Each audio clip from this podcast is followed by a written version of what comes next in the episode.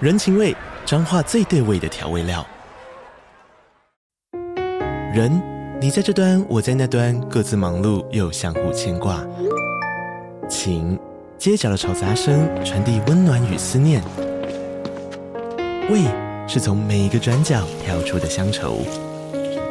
这里是彰化县政府 p o c k t 节目《彰化早咖》，我是主持人内克。从彰化大小事各具特色到旅游攻略，透过轻松有趣的访谈，带着大家走进最在地的早咖。准备好了吗？彰化的故事，我们说给你听。以上为彰化县政府广告。欢迎收听《轻描淡写》，本集是粉丝投稿的故事。你的投稿我们来讲。大家好，我是豆哥。我是塞德。我是 Joker，那今天这篇故事是我们跟子晨的合作故事。这篇故事是由子晨投稿，故事是明天的我自远方来的延伸故事内容。那我会建议先到 IG 看完这篇故事，再来听这一篇。哦，它是延伸的小故事。是的，对，那如果没有看过原本的故事，会不会影响阅读还是听得懂。 ？OK，还对，是因为我有调整了一下叙事方式。 OK，那故事的名称叫做《明明天天的的明明天》，天就是后天嘛。不要这样。好，那我们的故事就开始喽。医生，我的状况怎么样了？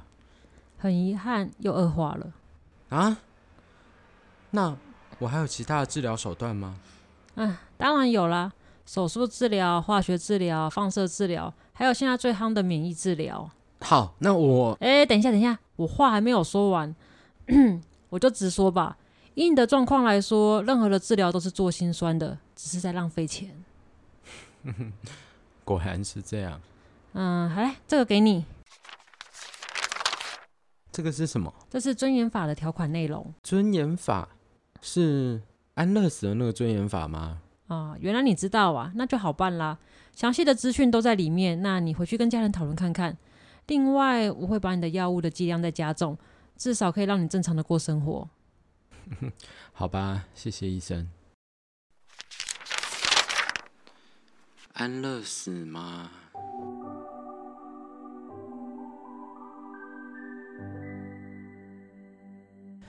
哎呀，嗯一个不小心就把广播听完了。啊，好了，该回家了。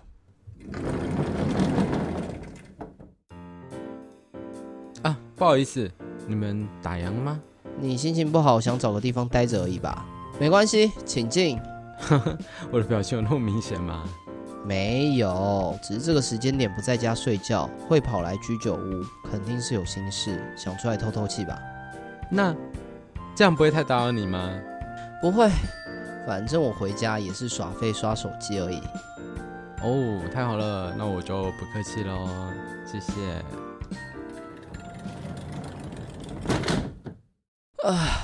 好啦，那你想要什么呢？你们有菜单吗？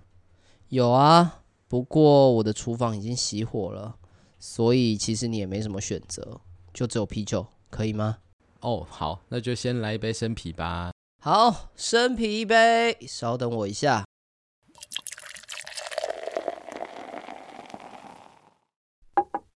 来，这是你的啤酒，另外这个是招待的。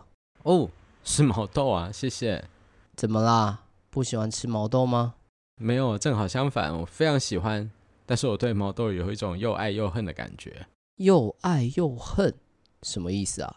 可是这个故事会有点长哦。哎呀，拿来下酒刚刚好。 好啊，那我就说喽。小时候啊，只要桌上有毛豆，我跟我弟都会抢着吃，拼命吃。我妈做的毛豆超级好吃的，好吃到让人有点伤脑筋。那个绵密细致的口感，还有八角跟黑胡椒的香气，让我们两个越吃越刷嘴，根本无法抵抗。转眼间啊，毛豆就被清洁溜溜了。但是你也知道，毛豆吃完以后会产生很多厨余，这时候我妈就会说啊，哦，那你毛豆吃的最多，今天的喷就给你倒吧。哎，这不公平吧？明明弟弟也吃了很多哎，为什么是我要提着臭酸的东西去追垃圾车啊？ 原来啊，难怪会说又爱又恨。哎，你不要笑，我那时候真的是越想越气哎。后来啊，我灵机一动，在倒喷这件事情上定了新规则。哦，还有规则啊！新规则啊，就是最后一个吃完的要负责倒盆。嗯，结果一开始蛮顺利的啊，我弟被我成功的怂恿去倒了好几次喷，但是几次下来啊，他也发现好像哪里怪怪的，他就开始学我一样，吃到一个程度就停下来。我们两个人就盯着饭桌上剩下的毛豆，谁都不敢动。结果呢？那些剩下的毛豆被我爸吃掉啦。结果啊，吃完饭后，我妈跟我们兄弟说：“哇，你们好孝顺哦，今天把毛豆留给爸爸，那现在换你们孝顺妈妈啦。今天的喷就给你们兄弟去倒吧。 你看，定了再多规则，还是比不上权威的一句话。”可不是吗？但我妈就很有一套啊，她总是告诉我们啊，家人就是最坚强的后盾，是真正意义上不求回报可以支持你、陪你一起度过难关的人。所以啊，我们每次兄弟在吵架的时候，她都会说：“你们要吵可以啊，但不可以动手动脚，也不可以弄坏任何东西，而且啊，要在晚上八点前和好，不然明天就没有点心吃。”哇，你们兄弟吵架规定还那么多啊！对啊，总之啊，每次我跟我弟吵架，最后结局都还是全家人一起在客厅陪我妈看八点档。 你们家感情挺好的呢。对啊，真的是一个好到让人有点伤脑筋的家庭啊呢、所以这跟你在犹豫的事有关吗？ 嗯嗯，你怎么会？这个是本店的商业秘密哦。哎，不是这个讲法太犯规了吧？你怎么会知道啊？如果你再多点一杯啤酒，我就告诉你。好啊，那我就再多点一杯。好，生啤追加一杯，稍等我一下啊。哎，等一下，这杯我还没喝完呢。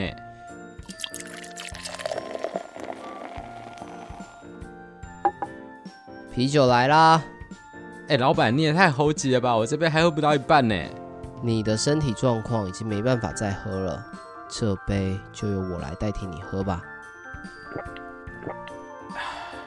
在店里喝酒太爽了，呃，你就不要勉强喝了，我帮你倒杯温开水好吗？不是啊，为什么李连这件事情也知道？你相信灵魂吗？嗯，哎，你们突然问这个，我是说，我可以看到别人的灵魂。什么意思呃，这个故事会有点长哦。 ？OK 啊，拿一下酒刚刚好。 偷我的梗。好啦，那我就继续说了。我知道能够看到灵魂这件事听起来很怪，但这是真的。这不是学术上的冷读术或是读心术，就是真正意义上可以看到别人的灵魂。只是有时候会遇到不相信灵魂的人，我就会懒得跟他们解释，会用假装推理的方式来唬烂他们。那具体来说，你要怎么看？呃，例如说，只要直视别人的眼睛就可以，感受上有点像是在看五花八门的颜料在人的脑袋上乱窜。颜料，所以你能很清楚的看到颜色吗？该怎么说呢？这是一种很抽象的感受，虽然是用眼睛在看，但却是用身体感受。嗯，有点微妙吧。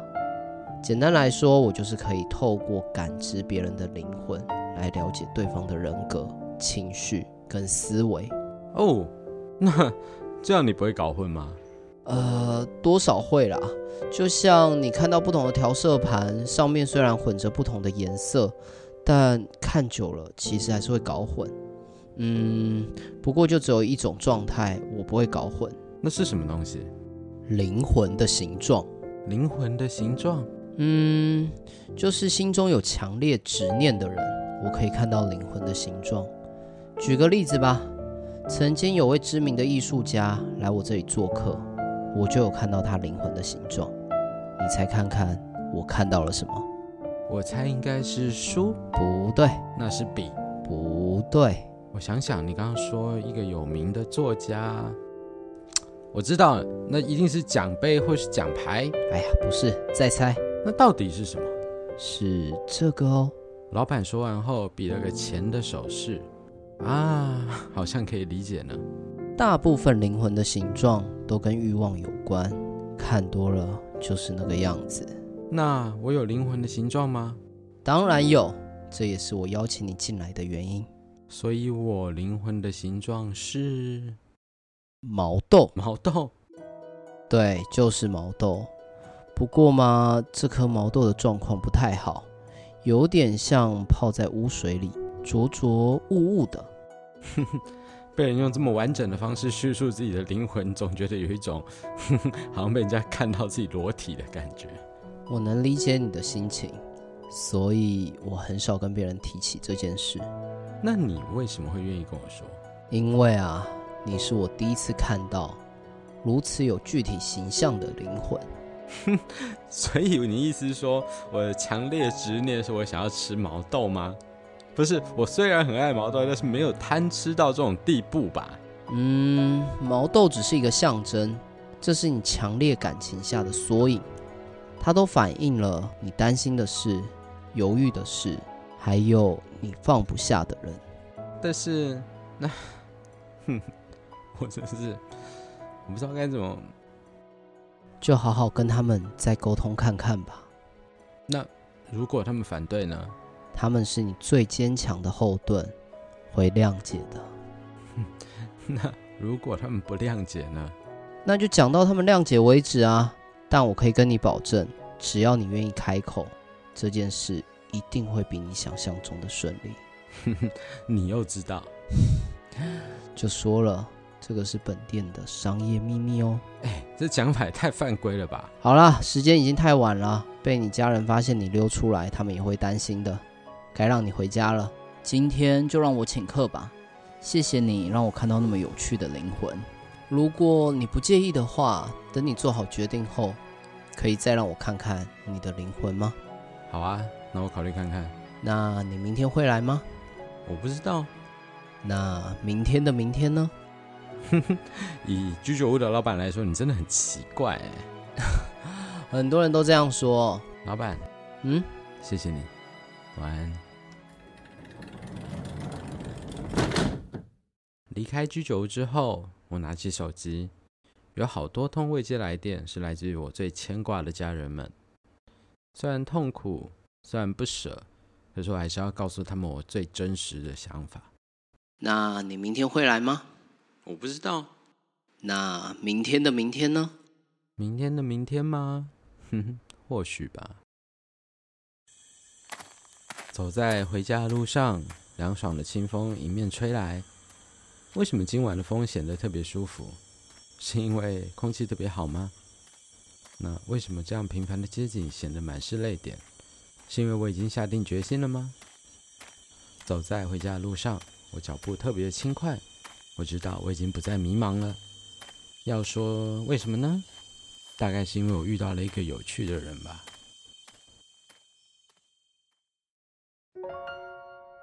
今天的你朝我走来，明天的我自远方来。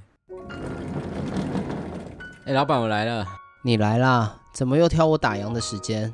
因为我知道你会等我啊，哎呦，什么时候你也会读心术啦？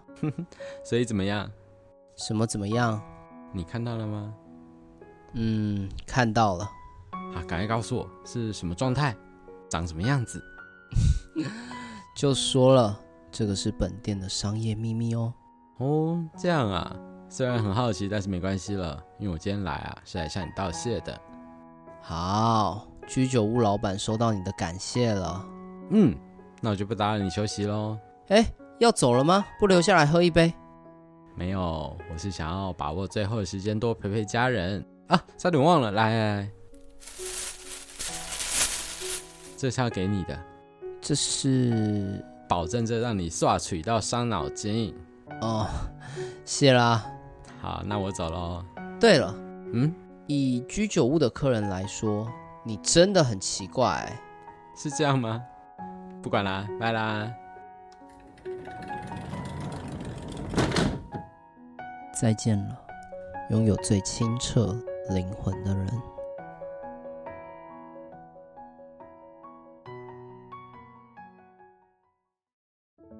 以上是明天的明天，后天的故事内容不。要乱加。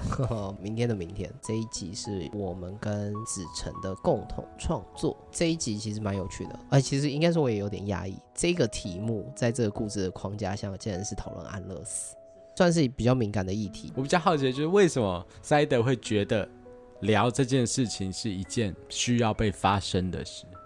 我觉得一部分也是来自于最近豆哥他们家里的状况。是对，我觉得你要不要本人来分享一下？在分享之前，我还是想说一下，这个故事中的主角其实蛮幸福的哦。呃，尊严法啊，或者是病主法这件事情，没有办法让病人这样自由决定自己。嗯，在台湾其实是没有办法的。对，它门槛其实没有那么低耶，所以其实我觉得有这样子的权利去决定自己生死的社会，其实蛮幸福的。当然这是故事啦，但在现实中会遇到很多问题。呃，像我最近就是因为家里面有人生病嘛，就是一个植物人的状态，嗯，就会遇到各式各样的问题。那这样子的人能不能够让他得到一个善终？他已经注定终身只能卧病在床。然后没有意思。对，没有意识，然后每天只能很痛苦，包括我们每天很勤着帮他翻身，他都可能有些褥疮，他要去动手术把他身上某一个部位的肉挖掉。对，而且我记得你们有说过，在照顾他的时候，你有感觉到他是痛苦的，对，因为他还是会有反应嘛，那他的反应就是不舒服，就是就是咳哀嗽啊，嚎或者是有一种完全就是哀嚎，很痛苦的，知道这就是一个生理不舒服人的反应。所以其实这些情绪你都会很直接接下来嘛，所以你就会去思考说，哦，那能不能让他离开？以现有的法规的框架来说，其实不行。那对于让病人安宁相关的治疗，其实门槛是严苛的。你可以讲一下门槛吗？对它的门槛，其实比如说你必须符合绝症，或者是哎病人自己的自主意志要能够决定哦，我是不是要能够离开。但他已经昏迷不醒的话，他要怎么决定这件事？对，但这些都是病人的自主意识，那都是其次哦。就光以他的客观角度来说，在目前台湾的法规或者是病理的角度来判断，它都是不及格的。因为植物人或者是一些脑部的伤残，它只是残，它只是伤，它不是病，所以其实它不能够去接受所谓的安宁治疗。嗯，对，那他身边的人也必须要照顾他。对社会会有一个亲热的方式嘛，要求你要照顾他，要把你的一切奉献给这个人。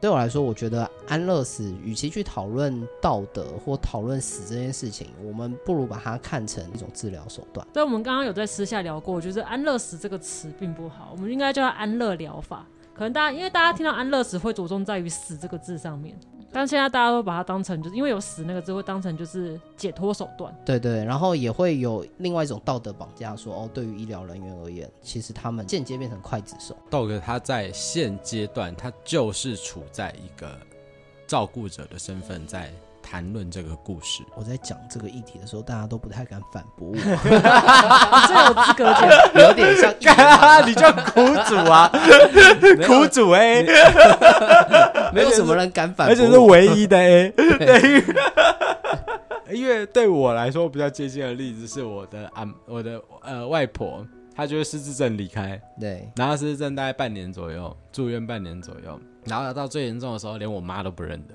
对啊，我跟那外婆也不亲，所以而且我我毕竟我很怕麻烦，所以我没有很想照顾她。Honestly，、对嗯 我并没有想要掩饰这件事情， 但是这件事情经常会让我觉得有点不可思议。到底在这样的状况下，人的活着生存这件事情，它有没有意义？我觉得这又回到安乐死到底是要接住哪些人，就是我们同意只讨论安乐死，其实没有什么意义。你坚持你的道德，我坚持我的看法，这件事情不会有结果。是的，所以不如我们去讨论安乐死，它到底应该要去处理什么样子的事情嗯。，它可以帮助到哪些？对，因为我觉得很多人对安乐死有一些有一些缪斯啊，比如说像我塞有德，嗯，我有在社团就是看到一些想要安乐死，在安乐死社团，对。对，看到有一就些单纯 emo 也想安乐死对， 我最近情绪比较多，然哎，后就真的安乐死有，真 的有，我我交就是我都没有朋友，然后哦对我我都被人家霸凌，被人家欺负，还不是交不到女朋友以。这个角度讲，我每天都想安乐死，嗯就是 生活好痛 苦，生真而为人，我觉得好痛真苦。的太痛苦了。对啊，还有什么啊？家里贫困啊， 然后爸爸有家暴啊，工作也不顺啊，还遇到网络诈骗啊，什么什么的，我觉得好像没有活下去的希望。对对，然后其中有一个蛮有趣的是一对就是七十五岁以上的老夫妻。 ，OK，他们是想要跟对方一起走到生命的尽头，因为一个死了之后，另外一个可能就会孤老死。哦，很浪漫呢。对，所以他们像想要铁一达起尼号上对面一起的去申请安乐死。 OK，我觉得这个是让我觉得哇，有触动到我，我觉得很不错。嗯。嗯对瑞因为士，瑞士可以，瑞士可以，对，因为其实孤老死是一件蛮可怜的事，是。如果是没有人照顾，你一个人在家是孤独的面对死亡。是，然后脚还会被你养的猫吃掉一半左右。不要不要讲很恐怖，那个我想到很恐怖。 对，然后还有我觉得最常发生就是有一些心理上的，好比说我有忧郁症，是那心情都好不起来，然后也没有人懂我。嗯，对，那看病大概就是那个样子，对所以我觉得我好像没有活下去的希望跟盼望，嗯所以我想要求于安乐死。嗯大家都想把安乐死当成一个就是解脱决方案对解脱的手段。嗯，但其实这确实有一点不负责任了、不是在谴责这些人，而是说这个不负责任的意思是说，如果今天安乐死是一种这么廉价的方式，那其实大家就安乐死就好。因为我也相信说，去选择安乐死的人，你一定是出于各种考量后，觉得不存在比存在好一点，对才做这样的选择。对，我觉得一定是客观跟主观的情况都满足一定的条件，你才可以做出，你才可以走上这条道路。所以我觉得安乐死要接触的人，并不是你的生活有困境，并不是安乐死要解决的议题。你的那是生活社会要解决的问题，对，那个是社服相关也要去解决的问题，对吧？你今天有家暴的问题，这应该也不是安乐死的议题。嗯，所以你说就是很多人在社团上防疫那些东会西，他们死是角对他们应该是要找真正能解决问题的对，哎如机构，对，如果你被校园霸凌，你觉得很痛苦，你很想死，这也不是安乐死要解决的议题，啊你应该是要去解决校园霸凌这个议题。所以就像豆哥刚刚的说法，我觉得很能，我很能接受的一个部分就是这个，就是活得不开心不是死的理由有啦。了，嗯说穿了就是这样，安乐死是一种疗法，它必须要在专业见证以及个人意愿以及家属意愿共同的共识下，作为一种医疗方式来进行。对我们应该要去联署说，就是这个东西不要叫成安乐的，对，看大活家心情上会不会比较舒服。活得不开心真的不是安乐死的理由。真正意义上，我们必须要更严肃的面对死亡这件事情，而严肃面对它的方式，就是我们把它当成一件专业的事情。出现你去的方法，请你练瑜伽对或是跑 步，先强与烈冥我想，强烈推荐运 动。对，所有 emo 的人都给我去运动。 对就是安乐死为什么一直以来都有很复杂的争议，就是因为大家把太多事情混在一起讲了。，然后我很不喜欢用这个称呼，但就有点像是渔民啊、我今天心情不太好，对啊，我被家暴了一言不合安乐死。我这个人蛮可怜的，我是个孤儿，我能不能够去做安乐死？其实坦白说，这些都不是安乐死的理由。安乐死合法化之后，也接不到这一群人，所以我觉得不要失焦啦。然后以上也仅是代表我们自己的观点。最后还是感谢子晨跟我们共同创作这篇故事。